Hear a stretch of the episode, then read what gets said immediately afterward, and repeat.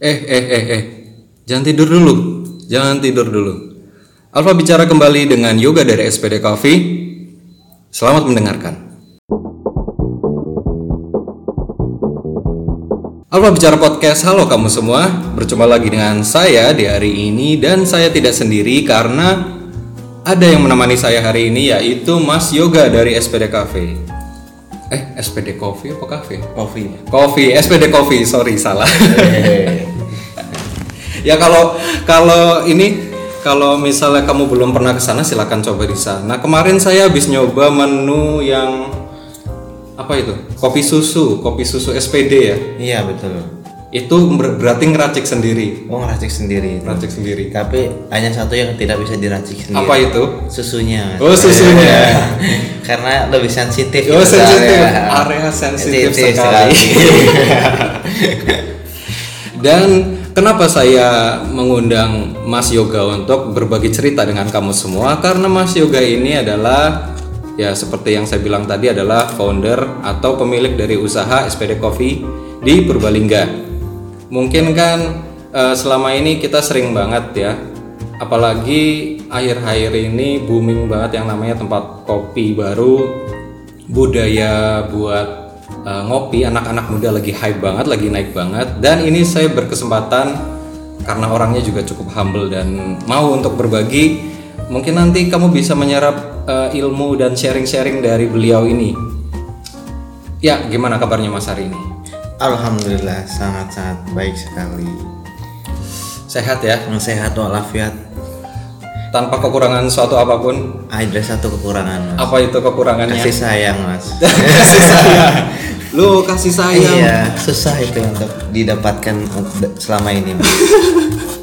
Padahal kan udah punya usaha, founder juga, ya bisa fotografi juga, videografi juga, tampan juga. Loh, kok kenapa nggak dapat dapat pacar nih? Oh, apa udah ada? Eh, belum ada sih sebenarnya. Belum ada. belum ada yang bisa untuk sesuatu yang diseriusin Oh, gitu ya. Eh, buka lowongan nggak buat ini? Iya, siapa tahu ada yang mau mendaftar ya. Iya, tuh, boleh tuh boleh lah. dibuka, dibuka pendaftaran. Kalau mama juga lagi mencari pendaftaran, saya juga boleh deh mau mendaftar. Iya, Jadi nggak kalian aja yang daftar, saya juga Kriterianya nih, kriterianya sih yang bisa menerima apa adanya. jadi Simple harus, aja. harus berhijab, Kalau berhijab sih enggak. se- senyumannya harus manis. Itu boleh. Boleh, boleh banget. Heeh. Ah ya, eh, santai aja kali ini karena kita juga sambil minum-minum dan ngerokok. Eh, sorry ya, misalnya kamu nggak ngerokok, ya jangan benci perokok gitu. loh. Betul itu karena rokok itu adalah jembatan dalam pembicaraan apa pun oleh laki-laki. Wede, iya itu betul. Selain kopi, pasangannya juga rokok. Tapi kalau nggak ngerokok juga nggak apa-apa. Betul. Jangan nyoba-nyoba kalau belum. Em, SPD Cafe ini, eh SPD Coffee ini, kenapa kopi nggak kafe, nggak nggak kafe sih? Ya karena kalau kafe kalau pandangan pribadi saya sih itu lebih ke umum gitu ya. Mm-mm. Kalau kopi itu mungkin eh, lebih ada penekanan karena sesuatu yang ditekan itu akan menghasilkan sesuatu yang Enak. enak dan eh, jelas gitu loh.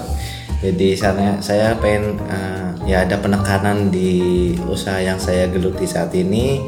Eh, jadi SPD Coffee and Dessert. Jadi And dessert. eh, dessert itu kan ada makanan penutup ya yang ringan-ringan lah. Jadi buat teman-teman buat temen ngopi ya, Surungannya wong ngopi ngono. Iya betul sekali. Ya gitu, karena beliau adalah salah satu uh, pemilik usaha juga. Nanti saya mau tanya nih, saya kan juga pengen banget buat bisnis, cuma karena ya terkendala dana dan mental gitu. Siapa tahu ada yang bisa saya ambil juga. Uh, boleh nggak kalau boleh tahu bisa nggak diceritain awal mulanya bisa atau berkeinginan buat bikin usaha seperti ini? Itu gimana? Awal mulanya sebenarnya kalau diceritain itu agak panjang sih ya. Jadi secara singkatnya itu eh, saya di sini dalam usaha ini tidak berdiri sendiri. Saya awal-awal buka itu eh, di tahun 2015 Oktober. Nah awal mulanya saya waktu itu kuliah di UNES Semarang Yoi. di UNES Semarang kita bertiga itu adalah teman-teman yang biasa nongkrong, yang biasa menghabiskan waktu di malam hari. Terus sambil ngopi-ngopi nah sempat kepikiran pada waktu kuliah itu pengen membuka uh, usaha di Purbalingga yaitu uh, kedai kopi nah pada waktu kuliah kan biasalah anak-anak muda kan hanya bisa berangan-angan dan mengandai-andai tapi belum bisa melakukan sesuatu hal yang pasti gitu. Nah, pada waktu itu setelah kita lulus uh, kita berpencar. Pencar. Iya, berpencar mencari jejak. Mencari jejak. jejak jati diri maksudnya. Nah, Pencar dewe-dewe. Iya, wih. Nah, saya sempat pernah kerja di Jakarta. Nah, eh, dari sana itu akhirnya mulai ada titik terang untuk mewujudkan dan eh, menyalurkan hasrat yang pernah kita bina dari dulu. Wih, bina, bina rumah tangga. bina raga kali. Kalau boleh tahu dulu di Jakarta itu kerja apa? Eh, di salah satu konsultan proyek-proyek kayak gitulah karena saya jurusan dari teknik sipil Oh, teknik sipil. Uh, jadi ya di konsultan di proyek-proyek seperti itu lah. Hmm.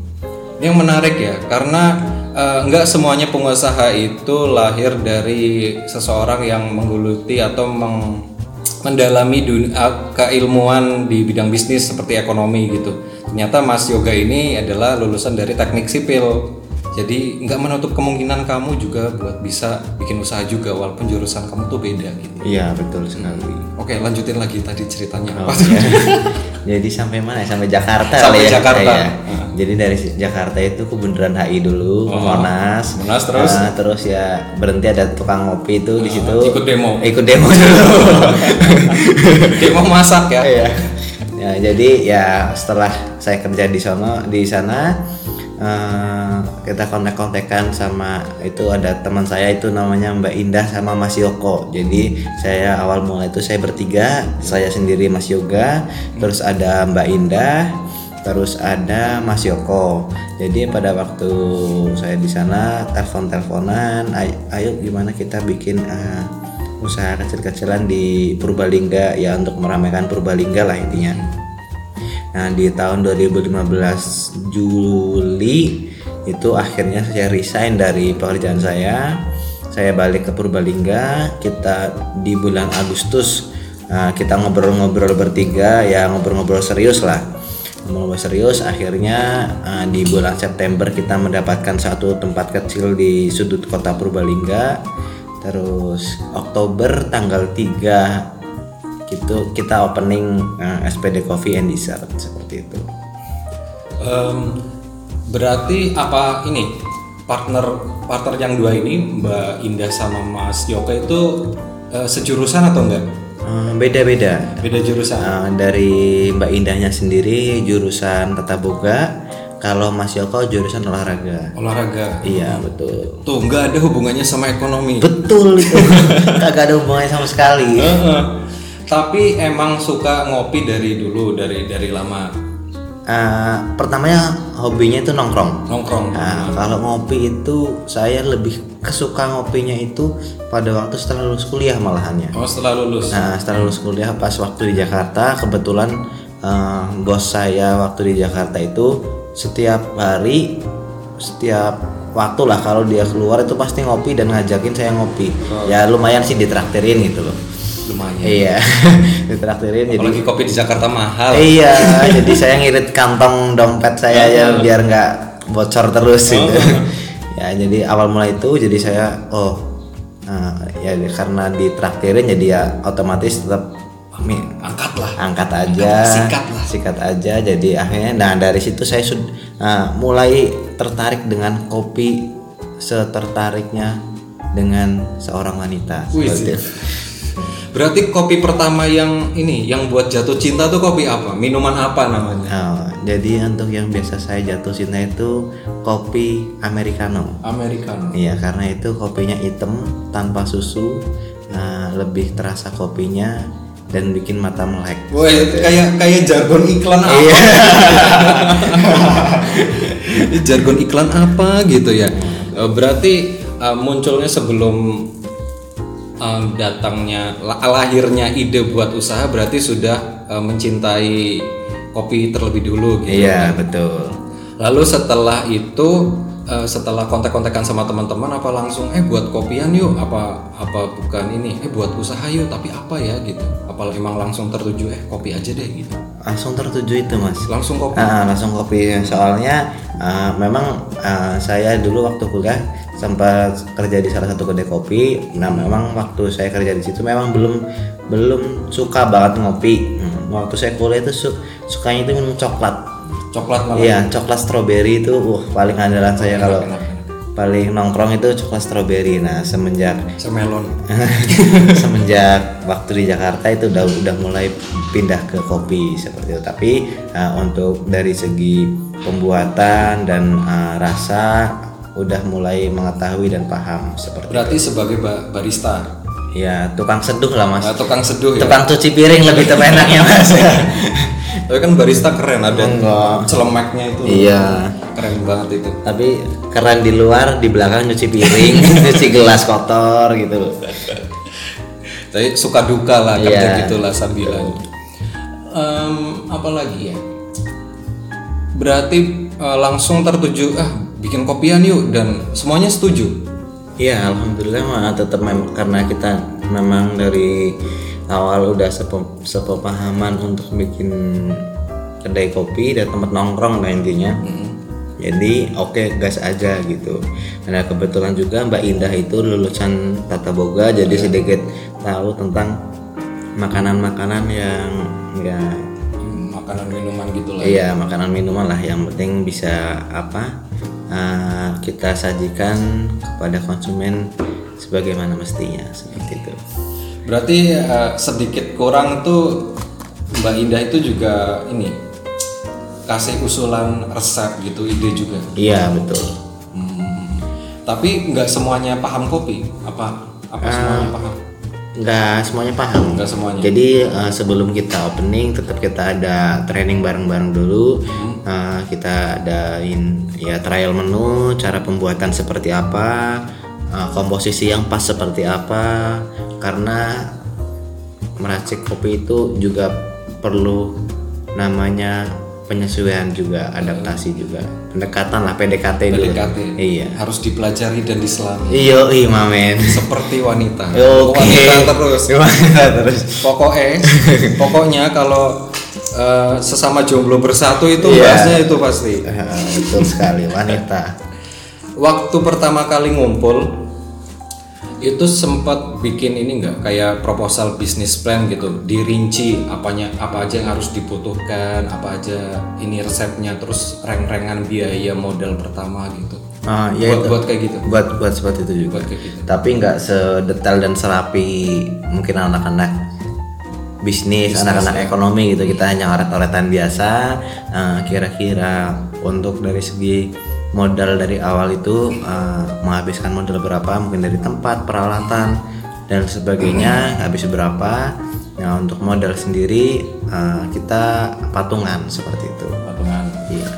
lalu latar belakangnya kenapa tempat ini dikasih nama SPD itu Uh, karena kita lahir dari uh, UNES yang notabene orang-orang pendidikan, Pendidikan. guru gitu lah ya. Keguruan. Keguruan. Saya juga lulusan uh, dan jurusan sipil tapi yang pendidikan. Mbak Indah juga sama, Mas Yoko juga sama. Kita semuanya sarjana pendidikan. Jadi kita namain SPD. Tapi yang untuk nyeletuk pertama tuh siapa itu Mbak Indah. Mbak Indah Ah, ah. jadi sempat kita, kita bingung berdebat untuk masalah nama. Sempat ada yang ngusulin nama karena di tempat kita itu adalah nomor 17. Nomor itu rumahnya. rumah Nah, jadi mau ada usul 17. Oh. Terus ada yang usul apa itu saya lupa. Akhirnya nyeletuk Mbak Indah ngom- ngomong, "Yuk kita namain SPD aja kita kan bertiga sarjana pendidikan semuanya." Oh. Oh, ya udah, oke cocok gitu. Cocok, langsung Eh, cocok langsung semua. cocok semua. langsung deh SPD Coffee Yoi. SPD Coffee. Ya cukup menarik sih. Saya eh, jujur aja datang ke situ karena ajakan dari teman saya ini.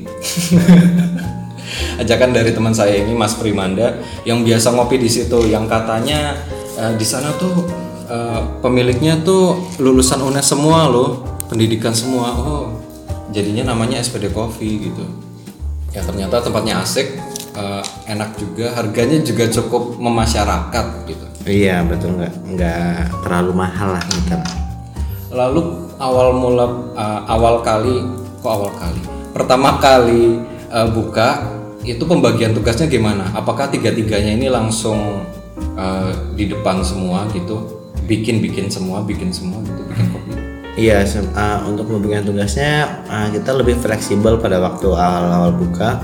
Soalnya uh, kita uh, untuk dalam satu minggu pertama memang eh iyalah kurang lebih satu minggu pertama itu memang belum ada yang bantuin. Kita cuma bertiga. Eh, ada be- berempat. Eh, ada salah satu eh, yang sekarang jadi istrinya Mas Yoko. Itu eh, ngebantuin. Bantuin ya. Iya, jadi eh, kita berempat. Eh, terus seiring berjalannya waktu, ada kita open recruitment untuk yang membantu di SPD Coffee. Eh, akhirnya terbentuk ada eh, tiga apa karyawan yang ngebantuin di situ. Hmm. Berarti di bulan pertama itu merekrut pegawai. Nah, dalam bulan pertama, Pertama langsung berarti. kurang lebih satu minggu setelah opening lah. Berarti lumayan respon masyarakat yang datang tuh lumayan berarti ramai gitu. Ya alhamdulillah eh, tidak sesuai dengan ekspektasi yang kita bayangkan sih sebetulnya. Karena mungkin orang muda saya juga notabene bukan dari orang-orang yang pelaku bisnis yang udah lama mencoba usaha baru di kota kecil bersama teman-teman nah responnya kok malahannya di awal-awal kok malah bagus banget gitu loh Bagus sih, Nah. Eh, kalau dilihat-lihat sih kalau saya kan di Purwokerto, di Purwokerto itu menjamur banget, hampir mirip-mirip kayak di Semarang. Jadi banyak banget tempat kopi baru-baru yang buka dan tutup gitu. Eh, sedangkan di Purbalingga kayak kayaknya ya nggak seramai di Purwokerto, tapi pergerakannya tuh mulai kelihatan gitu.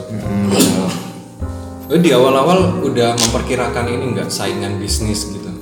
Eh, memperkirakan pasti ada, tapi eh, ketika waktu itu kita buka, eh, ada yang buka pasti kita eh, silaturahmi bareng. Silaturahmi. Nah, kebetulan juga, eh, ya kebetulan sih yang buka-buka itu sebelumnya kita udah kenal gitu loh. Udah kenal. Udah kenal, jadinya enak ketika untuk menjalin silaturahmi. eh, jadi kita yang anggapnya itu bukan saingan itu adalah partner kita mencari rezeki bareng-bareng gitu. bareng-bareng ya. Berarti mindsetnya juga harus dirubah gitu ya. Eh, kalau lihat ada pesaing gitu ibaratnya dalam tanda kutip itu jangan dianggap sebagai pesaing tapi teman bareng buat cari rezeki bareng. Iya betul. Tapi sebelumnya kalau di Purbalingga ini udah banyak belum sih? Maksudnya udah booming banget sih. Kalau booming udah sih udah udah booming sih mulai dari tahun 2016 aw ya pertengahan 2016 udah mulai banyak eh, kedai-kedai kopi dan kafe-kafe yang eh, ada di Purbalingga terus sampai sekarang pun kalau nggak salah ya kalau nggak salah itu udah ada sekitar 20 20-an ada 25 20-an nah, sekitar segitu lah kurang lebih seperti itu. Berarti semuanya itu ada apa namanya komunitas atau ada kita ada komunitasnya namanya itu ruang kopi Purbalingga. Ruang kopi Purbalingga. Biasanya di situ kalau kumpul berapa bulan sekali atau? Nah, kalau kumpul sih kita lebih ke fleksibel ya kan. Kita main silaturahmi ke nongkrong di tempat si A tempat si B kita gantian gitu. Jadi eh, tiap tempat kopi itu kejatahan tempat ngumpul gitu. iya betul kita rolling biasanya Hmm. Dan yang dibahas biasanya apa sih kalau di komunitas? ya ada tentang kopi sharing-sharing tentang produk kopi terus juga ada produk kopi Purbalingga sendiri terus ada event-event ada kegiatan-kegiatan dari komunitas baik dari komunitas atau dari Pemda seperti itu Pemda. iya Em, ya, berarti awal-awal buka itu gimana? Strategi marketingnya buat SPD biar dikenal tuh gimana caranya? strateginya sangat simpel sih mas kita nggak pasang banner dan gede-gede selebaran gitu Selebaran itu enggak? enggak, Enggak.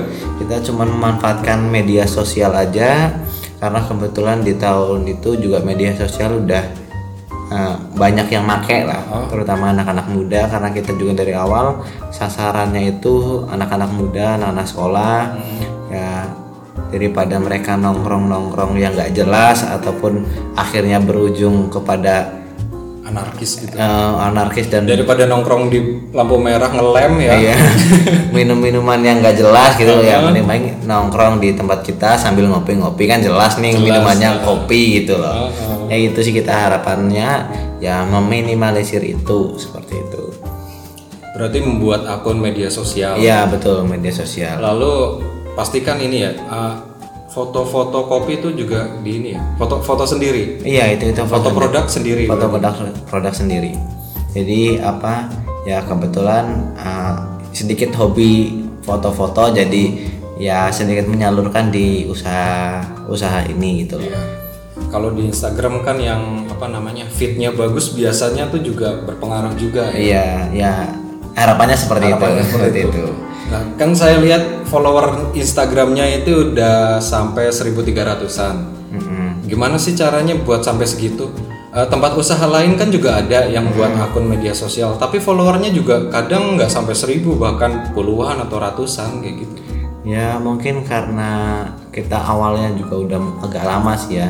Di tahun 2015 itu eh, kita strateginya kita follow dulu sih dulu mas. Follow dulu. Nah, jadi kita nyari di akun eh, yang sudah besar, nah, kita follow-follow mereka, terus akhirnya mereka mungkin kepo, akhirnya mereka fallback, terus akhirnya mereka datang ke tempat kita, jadi akhirnya kita eh, tahu siapa yang follow, siapa yang berkunjung gitu, jadi akhirnya eh, yang pada ngetek ngetek gitu di Instagram ya gitu mas caranya kita follow dulu ya. Harapannya eh, mereka tahu eh, usaha yang kita miliki saat ini seperti itu.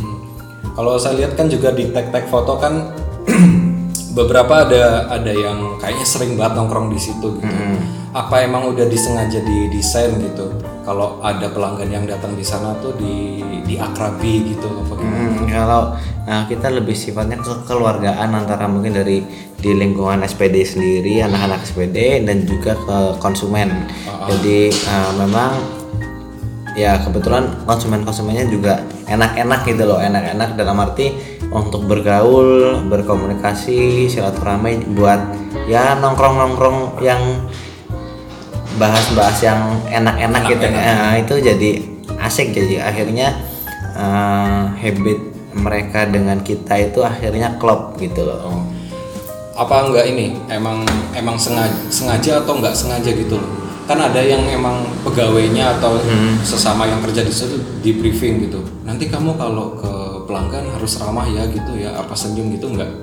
Eh, kalau itu sih tetap ada tapi eh, akhirnya mereka terbentuk sendiri dari awal memang saya sama teman-teman Mbak Indah dan Mas Yoko itu eh, memberikan apa arahan buat yang kerja di situ kepada pelanggan tetap harus ramah senyum apa yang mereka butuhkan eh, kita usahakan tetap bisa kita layani semuanya di situ.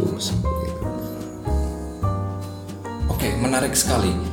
Dan kalau dilihat menunya kan daftar menunya banyak banget. Itu yang paling banyak bikin menu siapa? Kalau yang paling banyak bikin Itu bikinan sendiri apa ini enggak sih? Apa mencontoh atau nanya sama yang sesama udah usaha ini resepnya apa bikin minuman ini gitu. sebetulnya itu lebih mengadopsi ke menu yang sudah umum sih nama-namanya tapi kadang kan eh,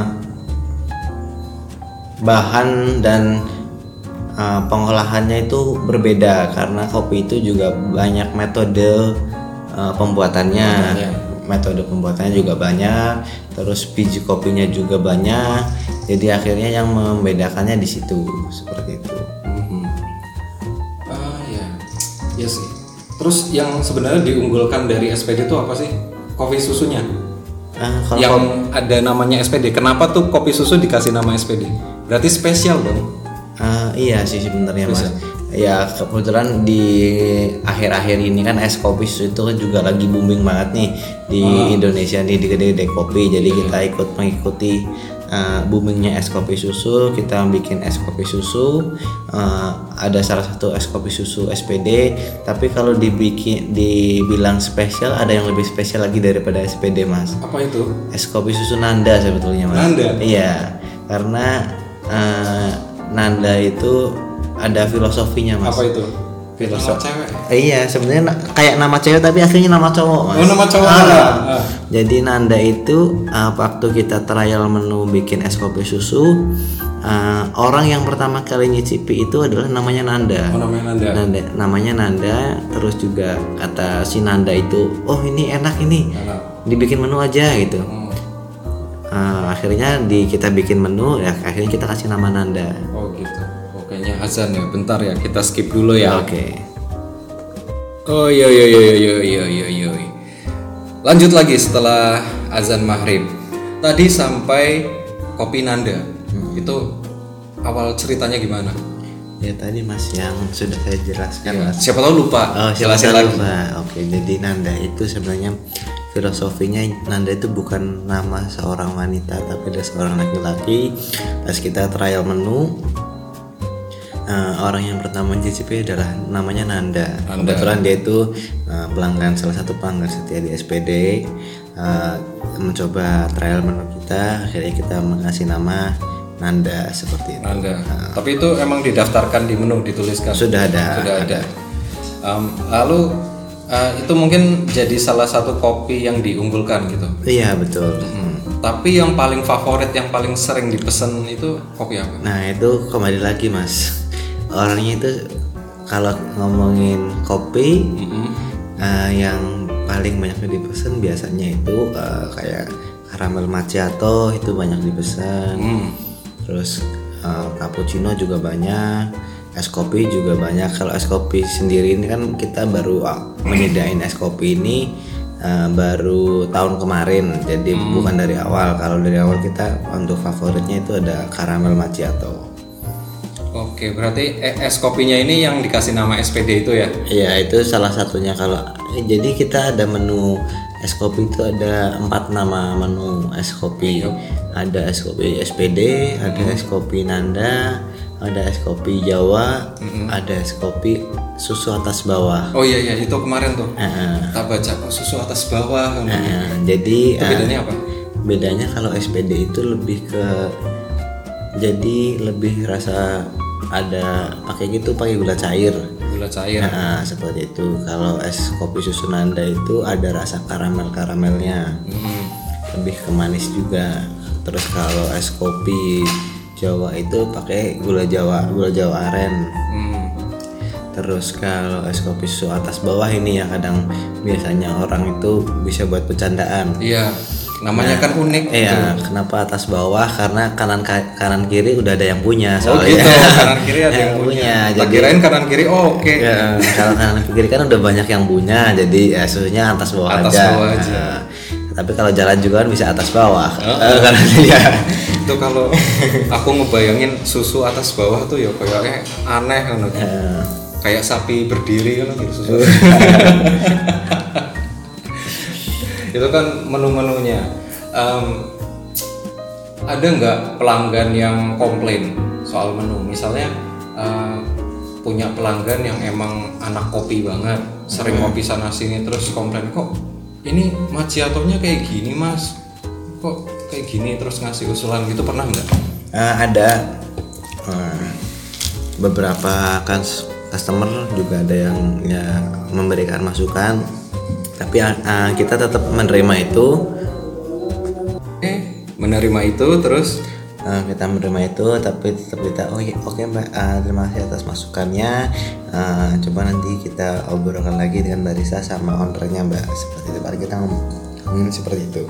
Dan untuk itu paling eh, kita oh ya mohon maaf mbak. Eh, memang eh, untuk menu ini signaturnya dari SPD Coffee memang seperti ini. Mungkin berbeda dengan eh, di kedai-kedai lain ya eh, mohon maaf karena memang di sini standarnya seperti itu. Paling kita ngomongnya seperti itu. Berarti tetap terbuka dengan ini ya masukan dari konsumen. betul sekali dan itu nggak apa-apa gitu ya nggak apa-apa. nggak nggak sakit hati atau oh sama sekali nggak. Asem lagi. mau ngomong kopinya enak atau kopinya nggak enak kita juga terima karena kopi itu kembali lagi kepada selera. Iya selera. Selera. Selera. orang itu berbeda. Lalu ya itu. Kalau kendalanya pengusaha muda apalagi yang kayak Mas Yoga ini kan baru lulus kuliah lalu kerja baru berapa bulan belum sampai setahun dua tahun lalu memutuskan buat usaha itu biasanya kendalanya ke permodalan. Mm-mm. awal awal mulanya ini modalnya itu sumbernya dari mana?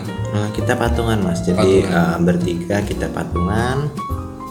Eh, ya gimana caranya mengusahakan eh, modal itu agar bisa usaha ini bisa tetap eh, buka pada waktu itu seperti itu. Eh, kurang lebih berapa sih duit yang harus dikeluarin? Waduh berapa ya mas? Saya agak lupa itu mas. Jadi kalau nggak salah itu sekitar ya 50 60-an lah kurang lebih lah. 60 iya. Tuh dengerin kalau misalnya kamu juga mau jadi bikin kalau usaha. eh, punya duit 100 ribu ya masih kembali gitu lah itu enam puluh ribu. Itu kopi saset. Iya. Model termos. Iya model kremos beli warung. Heeh. sama sepeda keliling. Terus kalun alun berarti ya lumayan itu duit 60 juta itu cash semua gitu? Atau ada sumber dari kredit atau apa gitu? Ah, untuk awal kita cash semua. Cash semua. Berarti itu sudah direng-reng semuanya dari peralatan itu peralatan beli di mana? Ah, kalau peralatan ada yang waktu pas saya di Jakarta udah saya beli oh udah. Wah, waktu memang pas di Jakarta kan tadi eh, saya udah berencana untuk membuka ini.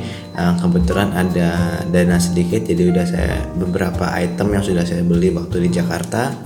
Terus untuk kekurangan-kurangannya kita cari di online udah beli online terus sama di eh, sekitar area Purwokerto Eh, aku kan awam nih soal bikin-bikinan kopi. Dulu alat pertama yang dibeli itu alat apa sih? Eh, itu alat press kopi Press kopi. Iya, kalau gampangan gampangan orang ngomong tuh ya buat ngepres kopi biar nggak ada ampasnya. Kalau nama bahasa anak kopinya itu namanya rock presso. Rock presso. Ah, rock presso. Alatnya apa aja sih sebenarnya kalau mau bikin itu? Eh, alatnya itu tergantung kita mau bikin ke- konsep kedai kopinya itu seperti apa. Kalau ngomongin alat kopi itu banyak banget, banyak banyak banget. Jadi eh, tergantung kita mau bikin konsep seperti apa, eh, terus dananya seberapa itu bisa juga menyesuaikan. Kan. Kalau ngomong standar yang biasa udah ada itu ya pasti eh, kalau kita kalau konsep kita ada kopi espresso base-nya kita juga harus punya alat yang bisa bikin espresso. Nah, alatnya yang bisa bikin espresso itu banyak. Ada rock presso itu yang biasa di- banyak kebanyakan dipakai seperti itu. Ada juga yang pakai mesin espresso. Kalau pakai mesin itu untuk eh, harga dan biaya operasional juga lumayan gede. Terus juga kalau yang simple-simple juga itu juga ada ada mocha pot, terus ada mini presso dan sebagainya itu banyak juga sekarang alat-alat yang baru juga banyak. Nah itu kalau yang eh, konsepnya sudah ada espresso base-nya. Kalau yang manualan manual brewing itu banyak banget juga alat-alatnya dari V60, Vietnam Drip. eh, Brewing itu buat eh, manual brewing itu eh, manual itu ya manual, brewing itu eh, kayak penyeduhan oh gitu. penyeduhan. Nah, penyeduhan. Jadi pembuatannya itu manual semuanya. Tapi nggak nggak harus punya mesin apa namanya grinder gitu. Oh, kalau grinder itu eh, penting mas. Jadi Penting. eh, eh, penting. Jadi eh, untuk menghasilkan kopi yang bagus, memang harus dari eh, dari bi- dari biji kita giling dulu, eh, baru kita seduh. Nah untuk grindernya sendiri itu juga eh, macamnya banyak banget. Dari yang manual atau yang pakai listrik. Kalau yang manual itu uh, bikin tangan kemeng juga jadi uh, diputer puter puter itu juga ada. Kalau yang pakai listrik juga ada. Itu uh, tergantung uh, kita budget kita uh, budget kita mau pakai yang seperti apa. Uh, ya tergantung menyesuaikan kita lah kita mau pakai seperti apa. Itu ber- ya tadi biji kopi biji kopinya biasanya langganan apa tuh? Biji biji kopi apa gitu? Nah, kalau kita biji kopinya biasanya ambil dari Semarang dan roastery dari Semarang. dan untuk daerahnya kita ada dari Aceh, terus dari Jawa Timur, ada juga dari Jawa Barat. Eh, random sih biasanya mas untuk biji kopinya sendiri, nggak mesti tergantung stok dari sana. oh selalu bentuk dalam bentuk bijian belinya? Ah, dalam bentuk biji terus. nggak ada yang bubuk gitu nggak ada? Nggak ada mas, jadi bubuknya kita langsung giling sendiri mas. hmm, gitu sendiri. Biar Ah, biar fresh, biar fresh. Biar keren. Biar bisa bunyi-bunyi ker gitu. Gila. kalau udah bunyi kayak gitu itu udah berarti itu warung kopi beneran gitu ya. Betul. Em, berarti emang udah langsung langganan ke ini ya yang apa namanya tadi? Yang di Semarang iya ah. itu jadi memang kebetulan saya tahu kopi dari Semarang. Karena pernah kerja itu ya, karena di, kerja di Semarang akhirnya tetap kita ambil dari Semarang seperti itu. Hmm. biasanya jenis kopi apa tadi? Ada Aceh Gayo, Aceh Gayo. ada Toraja terus ada dari Jawa Timur itu Robusta dari Malang terus juga ada juga lagi Lampung. Banyak mas sebenarnya mas biji kopi itu mas. Tapi nggak pernah atau nggak ada yang nawarin gitu buat biji kopi dari Purbalingga sendiri gitu Nah, kalau biji kopi Purbalingga biasanya kita uh, untuk bikin Vietnam drip. Uh, jadi uh, kita ada stok dari kopi Purbalingga. Kalau lagi banyak pasti kita uh, ambil biji kopi Purbalingga nanti kita, kita roasting ke teman-teman seperti itu. di Purbalingga juga ada tempat roastingnya sendiri. Ada banyak kalau Purbalingga. ada berarti emang industri kopi ini bukan cuma warung kopi. Betul. Ada juga roastery, Roastery. ada petaninya, ada tengkulak banyak, tengkulak. Juga ada roastery, ada pelaku yang jualin kopi yang masih biji, yang masih bubuk, terus juga ada yang kedai-kedai seperti itu. itu kalau emang udah percaya sama yang di Semarang atau emang nggak mau nyoba-nyoba lagi beli yang di sini gitu Nah kalau yang di sini uh, kita nggak sebagai utama. Soalnya uh, apa takutnya uh, terlalu banyak stok. Kan juga di sini nah saya udah juga sering ambil dari Semarang. Tapi untuk yang diperbaiki kita juga pasti ambil. Tapi untuk uh, di bikin manual brewingnya di Vietnam dripnya biasanya nggak kepikiran buat ngambil langsung dari petani gitu? Eh, kalau ngambil langsung petani nggak nggak kepikiran mas. Nggak kepikiran? Ya, eh, tapi tetap ada eh, sesekali kita ngambil untuk roasting stock sendiri. Tapi untuk secara terus menerus belum ada mas. Belum ada.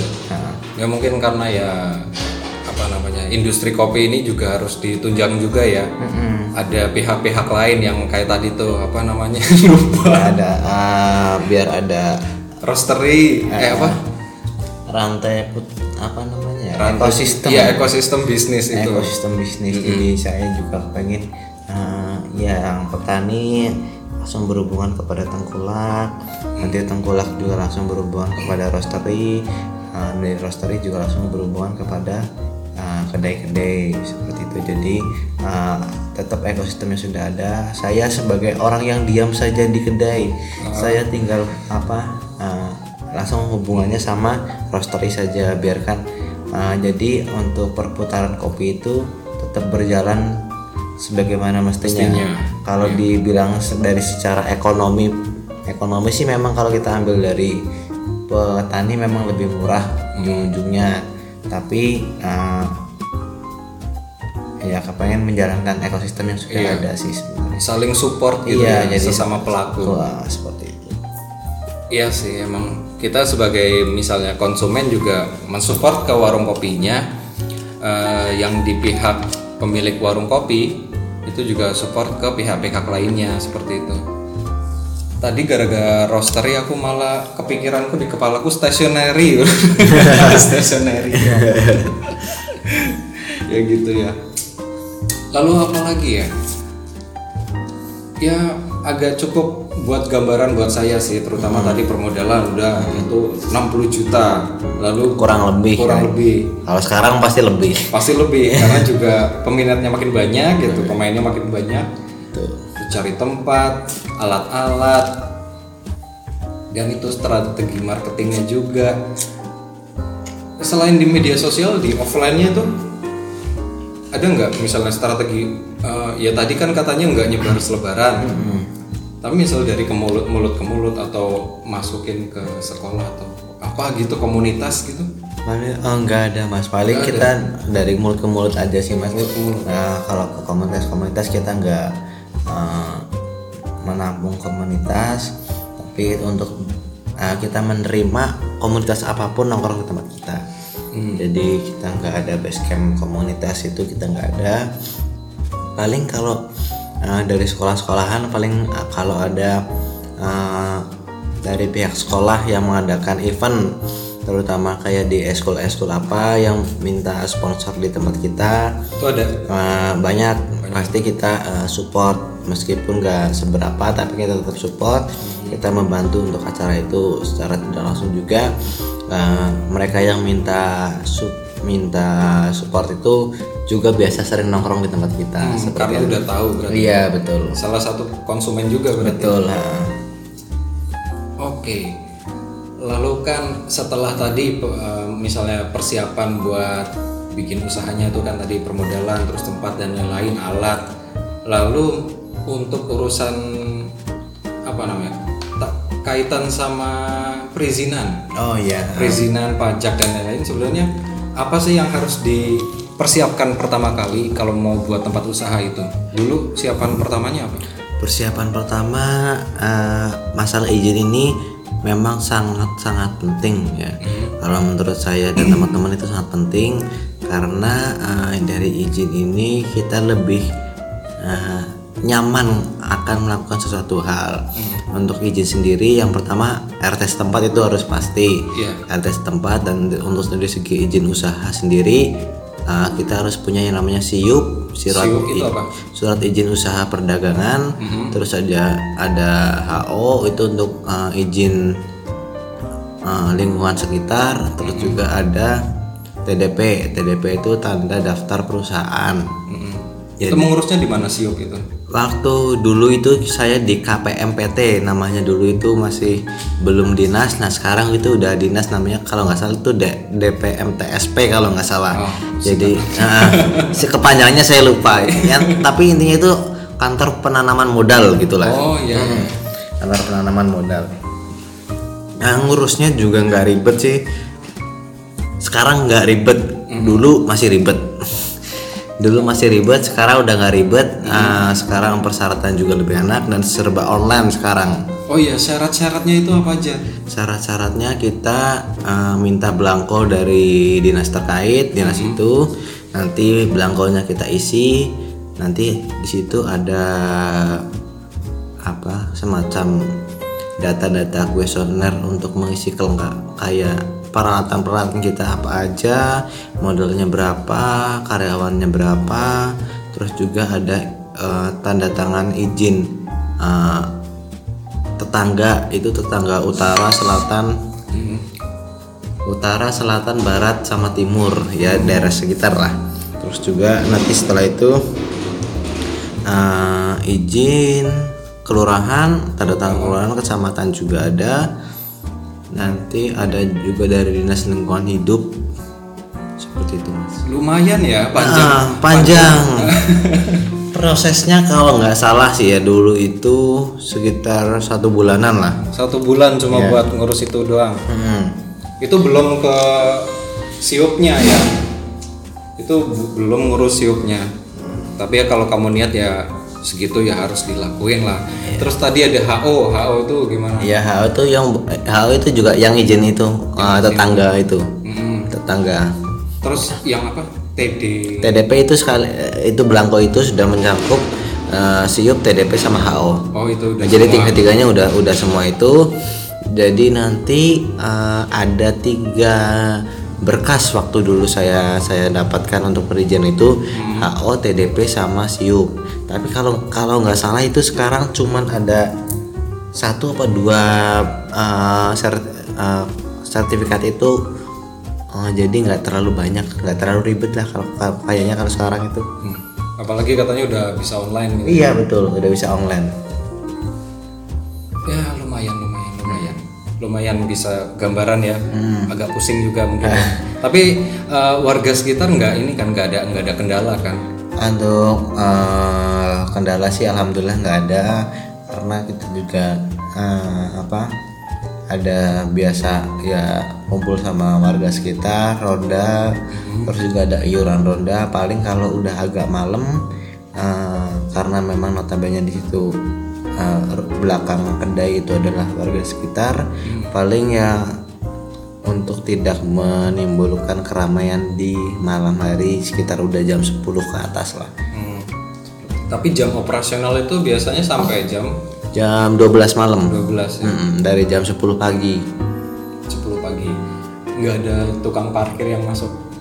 nah tukang parkir alhamdulillah nggak ada Nggak ada ya. Biasanya kan kalau tempat ramai itu tiba-tiba ada tukang parkir di situ. Kebetulan eh, kita juga nggak ada tukang parkir ya juga meskipun eh, nggak ada tukang parkir insya Allah di tempat kita juga aman semoga ya. keamanan terjamin lah insya Allah Karena udah bayar iuran keamanan juga. yoi Seharusnya aman. nah, aman Kalau nggak aman ya kembalikan uang kami. ya lumayan sih. Terus eh, eh, di komunitas eh, pengusaha kopi itu kan juga pasti ada wacana atau pembahasan soal kayak pajak. Mm-mm. Itu berarti kalau udah ngurus perizinan berarti keluar dong. Misalnya pajak yang harus dibayarkan tiap tahun itu berapa?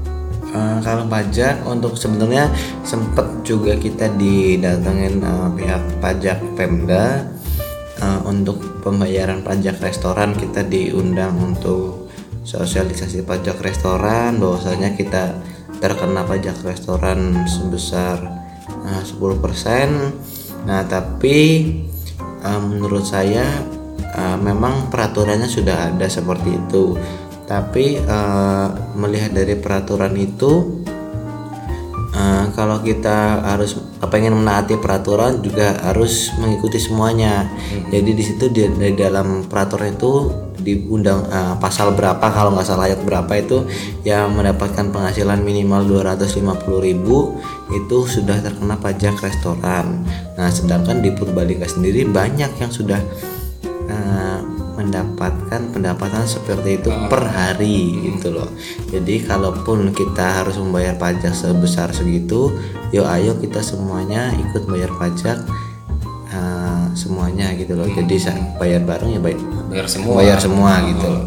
Sedangkan yang minimal dapat 250 nggak semuanya ini ya, nggak semuanya punya tempat gitu. Mm, belum semuanya juga terdaftar untuk bayar pajak gitu loh. Tapi untuk pajak pribadi, pajak apa penghasilan, pribadi, eh, saya tetap membayar pajak Iya. setiap tahunnya seperti itu. Oke oke oke. Jadi ya berarti belum bayar pajak ini ya? Untuk kedainya belum. Kedainya belum. Karena di satu komunitas juga belum semua. Nah, ah, satu komunitas juga dan warung-warung makanan pun juga kebanyakan juga pada belum kedai eh, restoran-restoran yang kecil-kecil sedang udah gede juga masih banyak yang belum seperti itu. Tapi dari pemerintahan nggak ada ini ya, maksudnya eh, ayo belum bayar pajak ini gitu nggak? Eh, untuk sampai saat sampai saat ini cuma hanya peringatan peringatan di awal doang tapi sampai saat ini nggak ada lagi sih. Oh nggak ada lagi. Mungkin sibuk dengan urusan yang lainnya. Ya, sibuk dengan pilkada. Oh. ya itu, ya persyaratan yang macam-macam itu jangan buat seharusnya sih jangan buat kita down gitu. Ya ini pengingat buat saya juga gitu, yang punya niatan buat usaha juga. Dan biasanya pelaku usaha ini kan SPD udah jalan berapa tahun ini? Jalan empat tahun ini. Empat tahun ya. Empat tahun kan pasti ada uh, masa-masa naik surutnya gitu kan. Terutama dari penghasilan. Iya betul. Pernah nggak um, di satu momen ada ada momen yang bikin, aduh kok penghasilannya cuma segini gitu atau apa ya yang buat lagi usaha kok kayaknya bikin kendor banget gitu Iya betul. Eh, slow aja Sorry sambil bales DM. iya orang sibuk soalnya Enggak, ini ada biasa eh, cemewew bukan gebetan beli token listrik. Oh, token listrik listrik rumah mau habis Mau udah habis. udah bunyi. Hmm, Jadi harus komunikasi dengan pihak token listrik. Eh, pihak PLN Ya, BLN. Ya itu eh, naik turun pernah nggak sih Oh, ngerasa iya. turun tuh pas kapan gitu Ta- tahun keberapa gitu ngerasa Kalau turun sih eh, yang namanya usaha pasti ada naik turunnya. Kadang naik enak, turun juga enak. Kalau maju juga enak, mundur juga enak. mundur kena Ya, jadi yang naik dan turun itu sebenarnya enak. enak Nah, jadi eh, apa pun hasilnya naik turunnya itu tetap dienakin aja. Dienakin Nah, jadi jangan dibikin pusing. Meskipun eh, sebenarnya kita pusing, tapi tetap dibikin enjoy dan dibikin enak aja seperti itu. pernah rugi nggak Kalau ngomongin pernah rugi eh, dalam beberapa bulan eh, pernah, Hmm. untung juga pernah, stabil juga pernah. Eh, Jadi eh, pahit manisnya itu ya alhamdulillah udah pernah ngerasain lah. Yang namanya juga usaha ya pasti akan mengalami seperti itu. Tapi ya kembali lagi kita bikin enjoy aja dalam usaha itu. Kalau saya punya prinsip itu usaha itu seperti kayak pacaran mas. ke pacaran Nah, kayak karena apa tuh nah, jadi pacaran itu ya meskipun kalau pacar kita lagi senang ya kita ikut senang kalau pacar lagi ngambek ya kita juga jangan ikut ngambek tapi kita harus nyenengin pacar kita juga. Seperti gimana caranya gitu? Ya gimana caranya? Kalau pacar lagi diem diem baik Hmm. ya gimana caranya? Jangan diem diem baik Kita gitu. caper. ya kita caper. Lah ya seperti itulah. Bagaimana menanggapinya? Ah, selalu kita ambil positifnya aja seperti itu. Eh, eh, untung yang paling gede pernah nggak sih omset sebulan tuh berapa gitu? Udah berapa ya mas? Omset paling gede. Yang pernah bikin kaget wah sebulan ternyata banyak banget ya dapatnya gitu. Eh, pernah sampai kalau nggak salah sekitar 25-30an mas sekitar segitu. Ah, 25 sampai 30 juta. Ah, iya mas. Ya wah gede tuh. Iya ya di itu di tahun-tahun pertama sebenarnya mas Hmm. di masa-masa paling turun paling dikit berapa? Paling dikit ya pernah sempat cuma 10 kurang lebih lah. Loh, tapi itu udah dalam satu bulan udah masih nyukup nggak? Masih nutup nggak buat biaya pegawai terus tadi listrik gitu? Nah, ya kalau itu bisa kurang dan lebih mas. Bisa kurang lebih. Nah, tergantung. Lalu listrik berapa sih sebulan? Bisa habis itu bisa. Eh, kurang lebih sekitar 500-600 500 sampai 600 nah, 600 ribu. Ya, masih normal kayaknya ya nggak nggak terlalu nah, nggak terlalu gede terlalu mahal ya? 600 ribu. Ya gitu deh.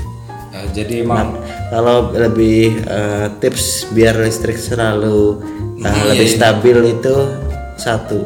Apa itu? Eh, kurangi pemakaian yang tidak perlu dan pakai lampu LED oh iya. Ini kayak ngiklan lampu. Oh iya kan lampu ya jadi pakai lampu LED itu eh, lebih menghemat listrik. listrik Kalau nggak perlu nggak usah dinyalain lampu-lampu. Eh, ya kalau nggak air bayar kan air bayar. Bayar. Terus ada ini, biasanya kan anak ngopi itu yang dicari buat nongkrong kan wifi. Ah, wifi. Pasang, Pasang juga. pasang. Biasanya habis berapa tuh satu bulan? Satu bulan itu sekitar 500 lah. 500 Iya, doang. 500 ribu. Itu udah ya lumayan murah sih. Hmm. Tapi penggunanya itu gimana? Ada yang ngambil apa? Pesen kopi apa teh doang terus wifi-an di situ sampai malam gitu pernah? Ya ada. Ada. Tapi emang bayarnya cuma segitu kan? Ya bayar tetap segitu aja. Nah, kita nggak narik biaya wifi dan lain kita Nggak, nggak ya? nggak bebas aja Bebas. selalu. Tapi ya harus tahu diri gitu. Iya betul. Pengertian lah ya. Yoi. Aduh. Apa apalagi ya. Mungkin juga kalau kamu mau nanya-nanya eh, setelah episode ini rilis kamu bisa kirim juga di email di alfabicarapodcast@gmail.com atau juga bisa di DM di Alfa Bicara Podcast di Instagram itu atau di fanpage-nya juga ada. Lalu di Instagram pribadi saya juga ada. Kayaknya lebih rame di Instagram pribadi deh. Silakan eh, dikirim aja. Nanti saya sampaikan ke Mas Yoga. Ataupun kalau misalnya kamu kepo eh, dengan Instagramnya tempat nongkrongnya itu apa Mas Instagramnya Instagramnya itu SPD Coffee. Jadi dieja E S P E D E Coffee. Jadi bukan SPD huruf S sama P sama D bukan, tapi dieja E S P E D E Coffee. Ya, SPD Coffee. Lalu kalau misalnya eh, kawan-kawan mau tanya langsung ke Mas Yoga, mungkin Boleh eh, nanti di Instagram saya mau add juga boleh di add yoga Octavian pakai V yoga Octavian boleh. pakai V bukan pakai F ya. Yoi. Silakan kamu tanya juga ke sana, ke langsung ke Mas Yoga yang foundernya juga. kalau mau tanya ke saya juga nggak apa-apa. Boleh. Mau curhat cinta ke Mas Yoga juga nggak apa-apa. Boleh sekali, Boleh itu, sekali. boleh sekali. Dan itu yang paling penting adalah kalau misalnya kamu masih jomblo atau tahu temanmu itu jomblo, boleh dikenalin ke Mas boleh, Yoga. boleh. Hmm, siapa sih nggak mau sama pengusaha muda? Iya. Tapi masih jomblo. jomblo itu itu ini benih-benih yang belum dilestarikan. ya udah saya. Eh, ya gitu deh. Lalu punya ini enggak mas? Misalnya ada teman kita yang mau juga buka usaha, enggak selalu buka usaha kopi gitu. Eh, punya tips atau motivasi apa sih gitu yang bisa dibagikan ke kawan-kawan? Untuk tips sendiri sebenarnya usaha itu gampang sih sebenarnya untuk menjalankan usaha. Usaha itu jangan dilihat dari segi modalnya gede, terus kita nggak punya modal itu jangan. Kalau kita mikirin itu terus nggak bakalan eh, usaha itu akan jalan. Nah, mulai dari hal-hal kecil dulu pasti eh, akan ketemu jalannya. Contoh saja kita pengen usaha apa ya kita coba Nah, usaha-usaha yang kecil dulu aja untuk sambil latihan kita uh, memanage keuangan, memanage uh, ketekunan kita dalam usaha itu karena usaha itu sebenarnya gampang-gampang susah sih. Oh iya tadi lupa mau nanya soal manajemen keuangannya. Maksudnya eh, pembukuan sebulan itu kan pasti kan ada rekapan. Betul. uh, Itu yang eh, tiga founder ini semuanya yang ikut campur atau emang dipasarkan ke salah satu gitu? Nah, untuk pembukuan ada dari Mbak Indah sendiri. Jadi untuk pembukuan, untuk penyimpanan keuangan dan ibaratnya bendahara umumnya Bendahara, beliau. iya. Ah, bendahara umumnya beliau. Jadi saya sama waktu itu Mas Yoko itu eh, yang ada kita ke sana kemari. Eh, yang perempuan lebih telaten gitu lah ya. Betul. Jadi intinya bagi-bagi tugas kan ya? Nah, bagi-bagi itu. Bagi-bagi tugas harus dibagi kalau misalnya kerja tim. Hmm. Dan sekarang katanya kan udah berdua aja. Iya betul. Berarti tugasnya nambah, Tugasnya nambah. nambah. Nah, seperti itu. Jadi ya dinikmatin aja, Dinikmati Ah, aja. dienakin aja. Karena yang enak-enak itu pasti nikmat. Tugas nambah, tapi kan komisi kan cuma tinggal dibagi dua, nggak bagi tiga gitu ya. Betul. Tapi tetap masih aja puyeng. Tambah pusing ya. Tambah pusing malah Tambah jadinya. pusing. Ya jadi gitu deh. Kalau misalnya kamu uh, mau buka usaha gitu, eh tapi kalau misalnya ini nggak sih keuangan pribadi sama usaha itu harus dibagi nggak sih? Maksudnya? Uh, misalnya kan keuntungan, keuntungan dari usaha ini Iya. masuk dompet pribadi atau kan tadi rekeningnya Mbak Indah, Nah, itu dicampur nggak sih maksudnya? Kan biasanya ada yang pengusaha yang uh, pemasukannya lagi bagus tapi kecampur sama duit pribadi. ah, iya. Terus nggak sengaja ngeluarin misalnya beli buat baju lah misalnya baju buat pribadi pakai duit itu kayak gitu. Tetap ada pembu apa beda beda apa pembukuan. Pembukuan Jadi untuk keperluan pribadi ya keperluan pribadi, untuk kepentingan kedai ya kepentingan kedai sendiri. Ada rekeningnya sendiri seperti itu. Jangan dicampur berarti Jangan ya. campur, bahaya itu. Bahaya.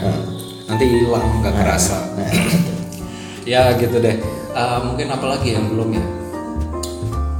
Oh iya alamatnya misalnya kalau kamu pengen Oh mampir iya, alamat. kebetulan lagi di Purbalingga kamu bisa datang ke SPD Coffee di alamatnya di mana Mas? Di Jalan Letkol Isdiman nomor 17 Purbalingga tepatnya di samping Laboratorium Kesehatan Purbalingga.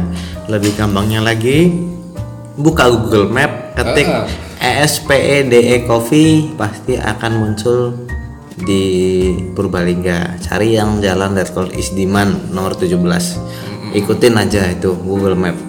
Mungkin kalau ya pe- pengalaman saya dulu waktu bingung, ya lewat ini aja, lewat alun-alun Purbalingga nanti ada jalan ke selatan, lurus ke selatan nanti belok kiri gitu. Nah, mungkin ya. Iya, enaknya gitu. Alun-alun SMP 1 mentok belok kiri ya sekitar 100 meter lah kiri jalan. Kiri jalan. Silakan kamu di situ bisa menikmati berbagai macam menu.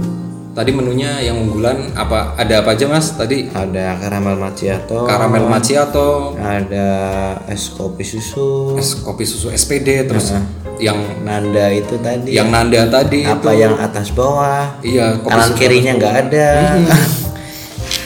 bisa atas bawah. Ya gitu deh kamu bisa menikmati berbagai macam ini. Kan nggak cuma minuman ada dessertnya itu yang dessert spesial itu apa spesialnya ada kue cubit. kue cubit. Ya, ah, yang mau suka dicubit-cubit, nah, coba deh kue cubitnya SPD. Pasti nikmatnya sama kayak dicubit pacar gitu. nikmatnya sampai ke ubun-ubun Yo, cubitannya itu mematikan cubitannya mematikan wah bahaya juga yang nyubit Mas Yoga atau Mbak Indah ini Tergantung.